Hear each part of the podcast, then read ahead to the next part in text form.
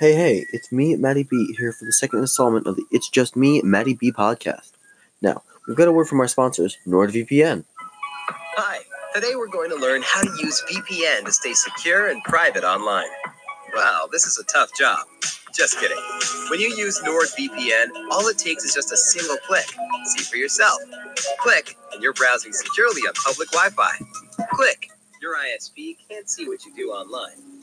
Click, and you're in a different country. Well, virtually. Any device you have there, NordVPN has you covered. Everything else is just details. If you care to know more, NordVPN has more than 5,000 servers all over the world. It protects your sensitive data with advanced encryption, shields you from malware and phishing sites, and keeps no logs of your online activity.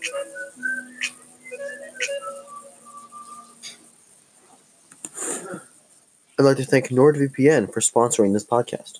Our topic for today the American Revolution. At the start of the Revolutionary War, both Britain and America had sets of advantages and disadvantages that affected the outcome of the war. Britain had a few key advantages that would, in many cases, give them a clear upper hand in this war. These key advantages were a professionally trained military, much better equipment, and a much greater amount of troops. These came with some disadvantages too, most of which were more situational than not. The British soldiers lacked a defined purpose for fighting in the war, as they stood to gain nothing. They lacked any prior knowledge of the lands that they fought on, and the full force of the British Imperial Army was not utilized in this war. The Americans had their own sets their own set of advantages and disadvantages to work around. The Americans had an extensive knowledge of the lands that they fought on, as well as much better sharpshooters and a strong purpose and will to fight for, which helped the sometimes dwindling morale levels. On the flip side, the Americans had a lot less formal training, if they had any at all, as well as poor equipment and nothing, compar- nothing comparable to a navy. These disadvantages made the war difficult on both sides and greatly affected the war in total.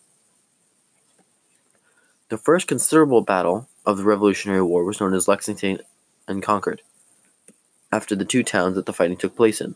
The battle began when a force of British soldiers left Boston and made for Lexington, where they were told a storehouse containing the American rebels' munitions was located. They did not find the munitions, but instead found a small militia that the British were able to defeat relative ease.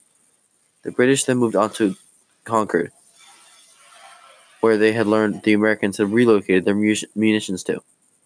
In a surprising turn, the Americans forced the British out of Concord and defended their munitions.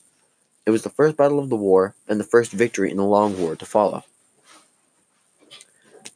After the Battle of Lexington and Concord, the Second Continental Congress was created to discuss the matters of the war. There were many highly influential attendees of the Congress, including Thomas Jefferson, Benjamin Franklin, James Wilson, John Hancock, John Adams, and Lyman Hall. Another delegate, John Dickinson, wrote up the Olive Branch Petition, a last chance agreement that would grant the Americas freedom. Unfortunately, King George III was so angered by the Americans' actions that he didn't even bother to read the petition. The Congress then decided that America needed an official army to protect it. They named this the Continental Army and appointed a Virginian by the name of George Washington the commander in chief. Three of the most influential battles of the war occurred between 1775 and 1776. The first of these battles was the Battle of Bunker Hill, which began on June uh, 17, 1775. The, the battle took place on a hill outside of Boston and the hill was actually named Breed's Hill, not Bunker Hill.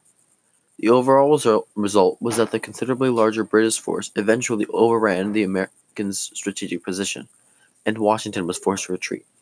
The battle was also a somewhat minor victory for the Americans, as they had held off the greatest army in the world for a considerable length of time, and they used the small victory as a morale booster. On August 27th of 1776, the British attacked Long Island Territory with about 32,000 soldiers, approximately twice as many as the Americans had stationed there. The British used so many soldiers because Long Island was a crucial control point because of its many waterways. The short battle was a thrashing of a loss for the Americans, and Washington and his troops retreated into New Jersey and Pennsylvania.